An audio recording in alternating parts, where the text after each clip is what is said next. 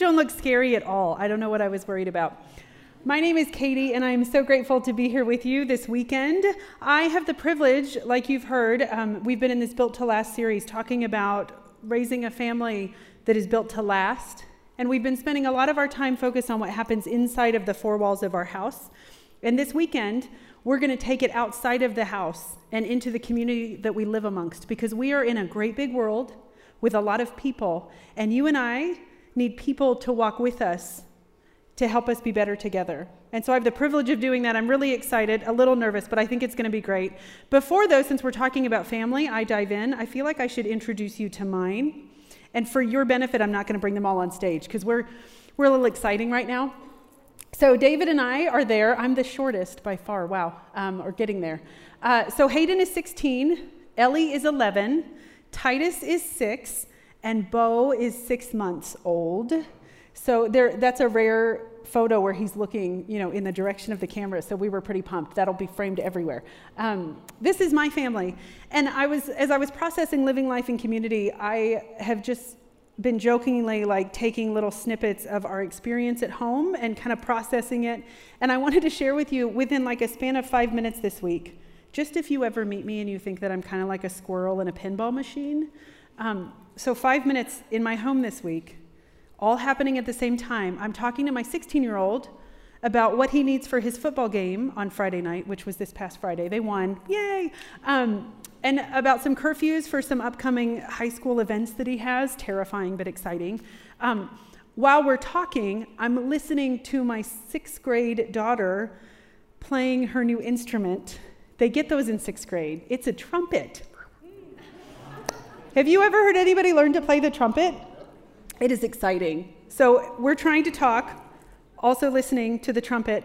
Titus comes up to me, and I try to run or jog or you know walk tiredly around my neighborhood every day and i was getting ready to go or i was trying to get ready to go and titus wanted to come and i had to tell him hey man you can come with me but you have to put more than undies on right like we can't run around the neighborhood in just undies so i'm having that conversation all while changing bo's diaper and it was a doozy let me tell you so that's our life right now that's just what it looks like for us your family might look different you might be single um, you might have roommates you might be like us with lots of kids in different ages and spaces. You may have your kids grown. Wherever you are, we know that building a family that lasts requires some things, and we're going to talk a little bit about that today. Families that are built to last require friends.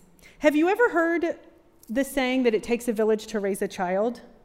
It literally means exactly what it says. It takes a community of people to help someone become what they're supposed to become. I'm sure you had a village when you were growing up. Your kids need a village. You still need a village, no matter what.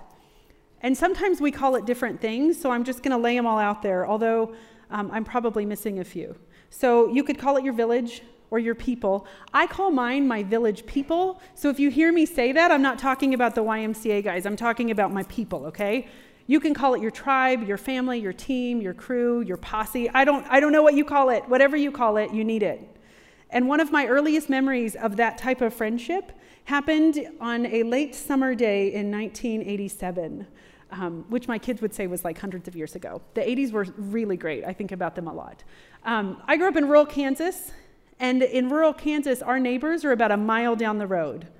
It's a dirt road with gravel on it if we're lucky, okay? If you've grown up out in the country, you know what I'm talking about. So her name is Tara and we are still friends to this day. She was born on September 5th, I came on October 19th, and we were inseparable. Our families were best friends, we were neighbors, we hung out all the time. And this particular Saturday, we were hanging out at my parents' farm. On a farm, there are lots of spaces and places that you can go play. We did not have cable when I was growing up, no cell phones, so we just played outside. It was amazing. And we had found a space where we were at. And my dad tells the story. If you've ever met him, actually, he tells this story a lot, so I apologize if you've heard it before. Um, my kindergarten graduation, my middle school graduation, high school graduation, he said he shared it at prom. Um, he somehow somebody gave him a microphone and he shared this story at prom. Uh, sorority dad's weekend at my college, my wedding day. he shared this story, and probably out in the lobby, if you've met him, you've heard it. But I'm going to tell you again just for good measure.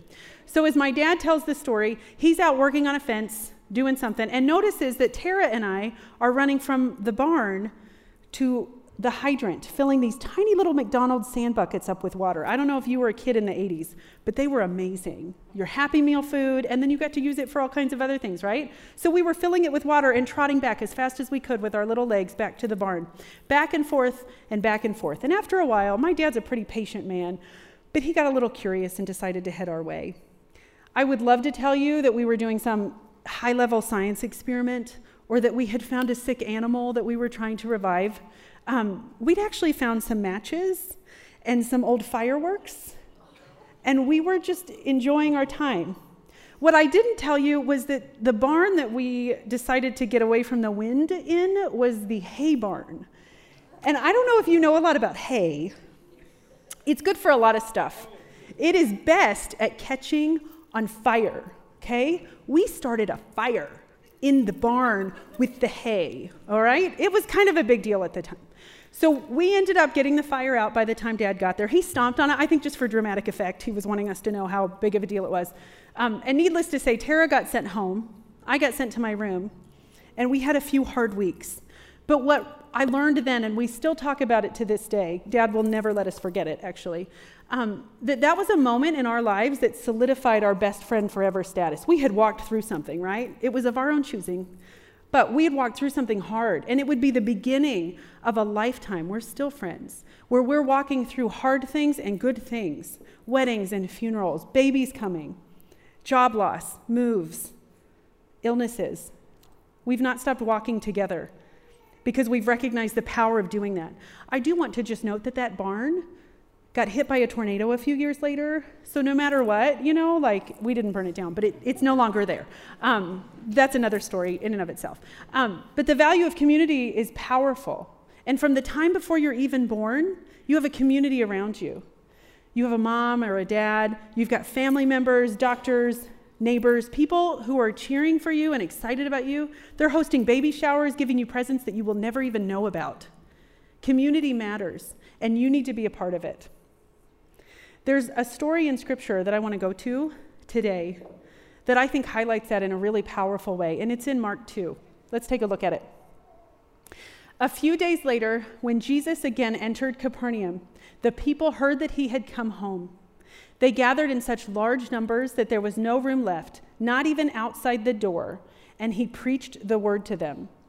Some men came, bringing to him a paralyzed man, carried by four of them. Now, before we go further, I should probably tell you that I used to be a history teacher. So either I'm sorry or you're welcome. But I'm going to give you a little context here because we don't know a lot about the man that's being carried other than he's paralyzed. But I can tell you a little bit about him because of what we know.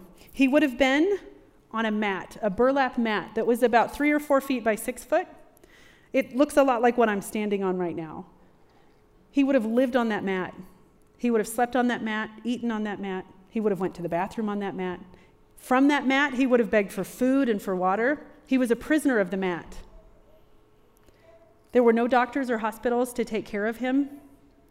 And the shame of not being able to move or find any other place would have been enhanced because in Israel culture at that time, it was if there was a physical problem, it was because they assumed that you had a sin problem. So there was just a lot of shame that he was dealing with as well. He was one of the fortunate ones, though, because in Roman law at the time, parents were instructed to end the life of any child that was born with some type of physical deformity. In addition to being fortunate because he was spared, he had friends who were bringing him to Jesus, and we know that's a big deal. What I want us to remember as we move forward is that we all have a mat.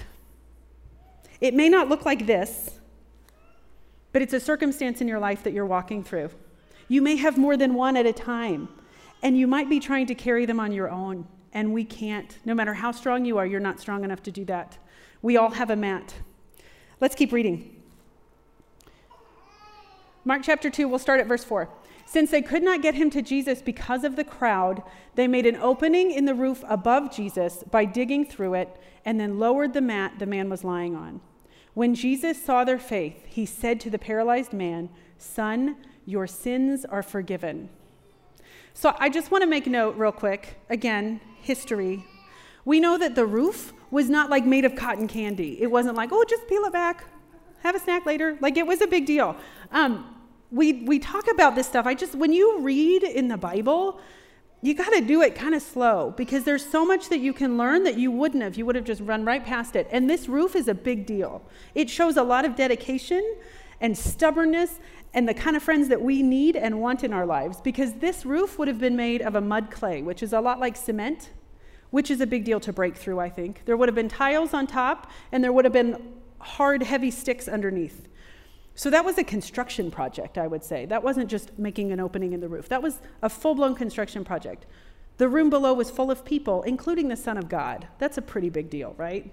These guys were in it to win it. And I just want us to be having that in our, I want us to think about that and have that in our mind as we go. So there are two main characteristics that these friends show us that I want to focus on today. Um, and we are going to spend most of our time talking about these friends because I think those are the types of friends we need in our life. And those are the types of friends that God has made us to be. So I want to I want to focus there. The first thing that they show us is that your people show up. Your village people, whatever you call them. Okay, insert your word. They show up. One of the things that I love about talking about my people uh, is that these are the friends who pay attention. They know you. You can't microwave friendship. You can't just be like, oh, fantastic, I'll just read your mind and we'll figure it out. It takes time, it takes honesty and openness. But these are the kind of people that figure out what you need and they do everything that they can to help you get what you need.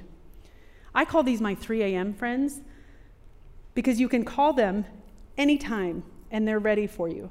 These guys, these friends in the story, they could have been good friends and loved this man and not have brought him to Jesus. But they didn't. They went the extra mile. And those are the kind of people you want too. You want them to show up. Okay? So 3 a.m. friends. Uh, David and I, RSV is something that happens probably everywhere, but when we were in Kansas with our little Hayden, we never heard about RSV. But we moved to South Dakota and like everybody had it. It's a respiratory issue that children have, maybe adults, I don't know. Oh, it was overwhelming. And it was 3 a.m. literally one morning, and Titus needed to go to the hospital. It had gotten so bad, he, he was having a really hard time breathing, and we knew he just had to go. But we had two more kids at home. And so I called my friend Shelly and said, Listen, friend, here's what's going on. I need your help. And before I could even finish the sentence, she said, I'll be right there. And she came and stayed at our house. I don't even remember how long it was, but I remember it was a really long time. And she stayed there so that we could go and take care of Titus. I had an emergency appendectomy. It happened on a Friday night that I needed to go straight to the hospital. They were going to make me stay overnight. You know, when you tell the doctor, like, I don't need to stay overnight, you can just send me home. They didn't really think that was okay. So I needed to find a place for my kids to go called my friend Kate, and she and her husband Chris came and got the kids and took care of them. Those are 3 a.m. friends. But it's other stuff too. Maybe your car breaks down. Maybe you have an IEP meeting for your kid and you need somebody to go with you. It's those friends who make you a meal when they know that your week is going to be really crazy. It's the friend that maybe just drops by at your office and brings you a cup of coffee because they know that um, it's probably going to be a long day and they just want you to know that they're paying attention. These are the kind of friends. Another example of these friends would be how I used my village people this week because I was going to be speaking to some very special people and wanted to make sure my outfit was okay. So, you know, when you go to a store and you go to the dressing room and try on all these outfits and take pictures and go, what do you think? And they were so kind and loving that they said, put all of that back and go home because all of that is awful. Like, we don't know what you're trying to do, but don't, don't do it. So they love you in that way too. It's practical and it's really hard stuff, but it's easy stuff too. Um, another example of my people uh, that I feel like I should tell you, because one of the things that I know is that you're only known to the extent that you allow yourself to be known, right? So if I don't share stuff with you, you won't know what I need or what I'm walking through. So there's some vulnerability in that. This week, I chose not to tell my village people something. So remember when I told you that Titus and I were going to go on a run? So he, instead of putting on actual clothes, put on a Spider Man costume. So if you saw us, if you saw a lady with a kid in a Spider Man costume, like jogging, that was us. You're welcome. Um, so, about three quarters of the way on our run, um, a cat started following us. More specifically, I think it was following Titus because it was like, what is that? That's amazing. Cat followed us all the way home. It came to our house. And you have probably heard from my husband on this platform. he said from this very place, cats are so bad. I happen to love them. I'm a farm girl, all right? And I can't let an animal follow us home and sit on my porch and not feed it. And I can't not pet it, right? I'm not adopting it, I'm just taking care of it. Guys, I went and bought that cat a house. It's right, you can't hardly see it, but it's back behind under the chair. Just a little house, just so it would be able to. So I didn't call my village people about that. If I would have, they would have shown up at the store and they would have taken it out of my hands and they would have said, absolutely not. Put it back. And they would have given the store posters with my picture on it that said, don't let this lady in, don't let her buy anything for a cat. I didn't call them, right? You can only be known to the extent that you allow yourself to be known. I just want us to remember that. David is super excited about that new cat. Its name is Optimus Prime. It's not ours. We're just sharing it with friends, right? It followed us home. I don't know. Um, one of the things that I think is important as we talk about our people or people that show up, you've got to also invite them in. You've got to let them be a part of your life. And one of the things that I think is so important about that in the, in the world and the culture that we live in, it's, it's not a proximity issue, it's a presence issue. It's not about proximity. It's not about, you have all kinds of people close to you in space. It's about letting them be present with you.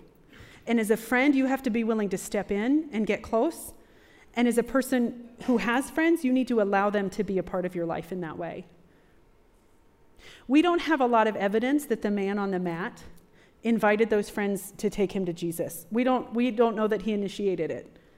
Maybe you're one of those friends that doesn't tell people what you need. But you can be a friend that steps in and shows up no matter what. The second thing that we learn from these friends is that your people hold you close. This one is the one that I struggle with a lot because I would really love to have 200 friends instead of two or three or four because if I can keep you at a distance, that's way easier than you knowing everything about me, right? I think that that's, again, part of the culture that we live in right now is look at the social media side of me. Look how great my kids are. Don't come over after 7 p.m. though. Like we we we try to just put our best stuff out there and are kind of afraid to to let people really in. We want to be friends with everybody. We want everybody to be loved and love us. But what we're invited to is to let people come in closer. Because you can have a lot of people, but you need some people that are really close, that you're really letting in. I think there's a lot of fear in that, though. Uh, because there's something that happens when we start sharing what's going on in our life really. Like, oh, you think my kids are so sweet. Can I just tell you how I'm struggling with them right now? Or, hey, you thought my marriage was so perfect, but look at all this ugly. Or, hey, you thought that I was good at singing, but listen to me. Like, whatever it is, we think, oh, you don't want to know that side of me. And if you do, you're, you're, you're going to run. And I think that often comes out of hurt, that comes out of pain. I think that one of my experiences with a close friend um, stopped me for a long time from letting people too close. It was uh, not a breakup, like, so you, you date and you have breakups. My worst breakup was with a close friend. She and I were best friends for so long, and then all of a sudden it was a break, a split. It felt like a divorce. And it stopped me from really reaching out and letting people in close. And we can't do that because God doesn't waste any hurt or pain. I think one of the main reasons that we don't let people in close is because we're afraid of getting hurt. But there's no way around it. We've got to go through it. And I think, and I'll say this over and over again, that the, the pain of isolation and living life alone is far worse than any pain that you could walk through. You've just got to step in and trust people. So, one of the things that I thought about with this, uh, in American culture, we've gotten really good at holding people far. And there's a story about an anthropologist that's in, he was in Africa studying just uh, this, this village and learning about them and he had a basket of fruit. And he set the basket of fruit down the way and told these children that he was working with, the first one that gets to that basket of fruit gets to keep the whole thing. You get to keep the whole thing. And to his shock, they did not go sprinting after it. They linked arms and they walked to it together. And he said, Why did you do that? And one of them said, Ubuntu. I am because we are. I think that that's what the body of Christ is made to be, where we all have different paces. When they're running to that fruit basket, if they would have just taken off and sprinted, there would be some that would just never make it in time. They would never have a chance to be first. They would never have a chance to get to that. but they go together. They get to share it. And I think that's what God is calling us to step into an authentic, connected life where we're better together. Let's finish the story. Now, some teachers of the law were sitting there thinking to themselves, Why does this fellow talk like that? He's blaspheming. Who can forgive sins but God alone? Immediately, Jesus knew in his spirit that this was what they were thinking in their hearts, and he said to them, Why are you thinking these things? That's amazing, by the way. Which is easier to say to this paralyzed man, Your sins are forgiven, or to say, Get up, take your mat, and walk? But I want you to know that the Son of Man has authority on earth to forgive sins. So he said to the man, I tell you, get up, take your mat, and go home. He got up, took his mat, and walked out in full view of them all. This amazed everyone, and they praised God, saying, We have never seen anything like this. I think that in our day and time right now, we would not only be amazed about the person being able to walk again, I think we would be amazed at the dedication of those friends who went through all of that to bring him to Jesus. These friends, by the end of that very special day, had dirty fingernails and tired arms. It was definitely not a leg day, it was an arm day, right? That's a lot of work that they did. But they had a friend who was healed. And I don't think that we should ever underestimate the power and the good, good things that we can do to change the lives of the people around us when we give it to Jesus, when we help them get in front of the Lord.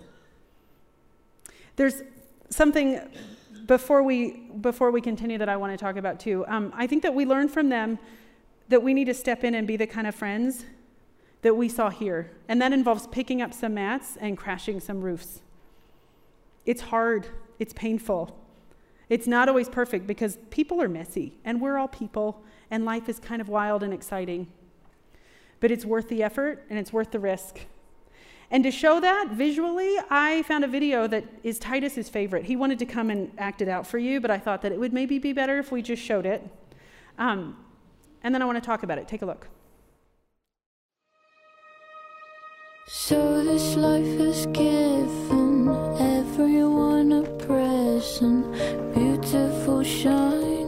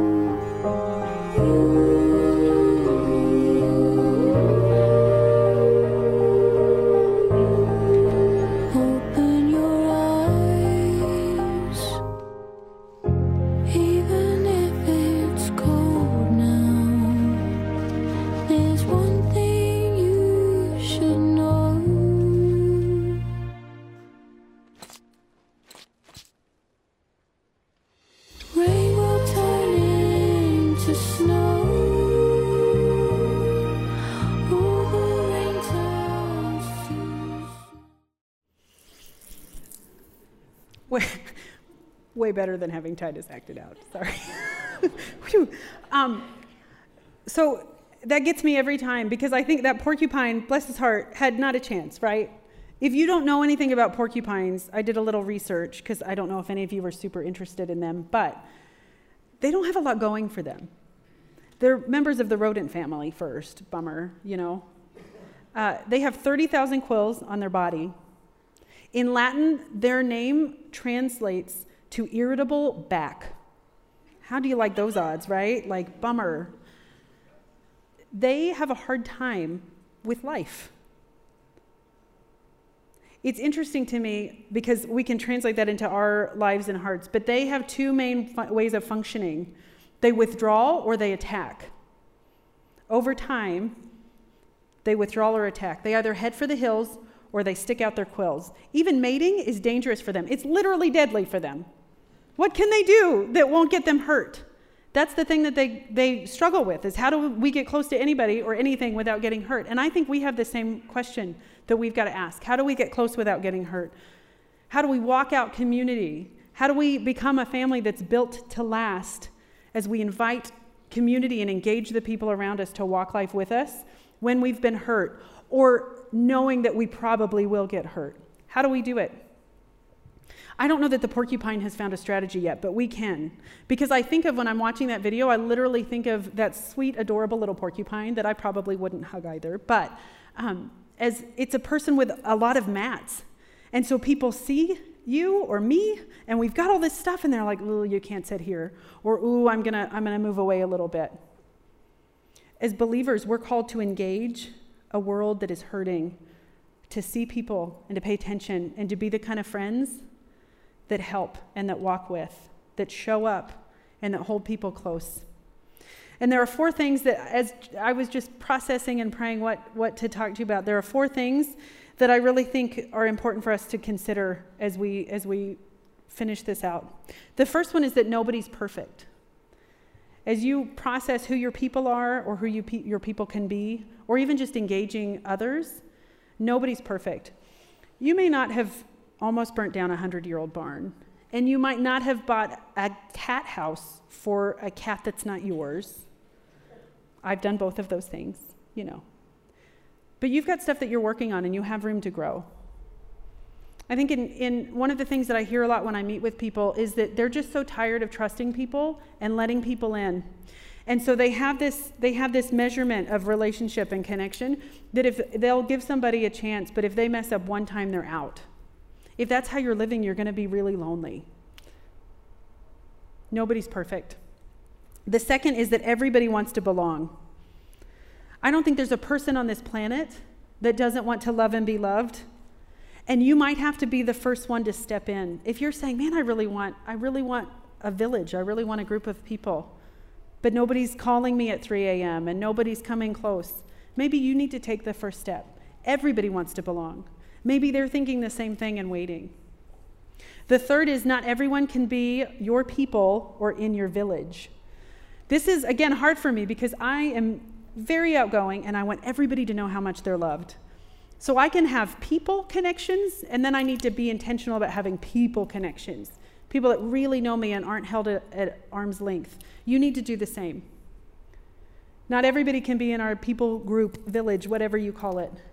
But you can show everybody that they matter. You can take time to be kind to everyone, to make sure that people know that you see them, you value them. You can make room for everyone. Life can be lived in a horseshoe, not a, not a circle. But not everybody can come in really close, and you have to be intentional about that. Last, God calls us to belong and help others belong. Our nervous systems were literally built to have other people around us. Our brains work better. Our cardiovascular systems are healthier. Just holding hands with somebody can lower your blood pressure. So we'll all skip out of here, right? No, I'm kidding. I love holding hands. Nobody else in my family does. Totally fine. We were made to belong. God created us to belong to one another, to be better together. And it is hard. It's not some wrap it up in a bow kind of conversation, but you can take steps to start today. And there are two questions that I want to ask as we process and, and begin to, to end our time together. The first is who are you carrying? Are you available as a person to help somebody with what's going on in their lives, whatever that mat might be, or multiple mats?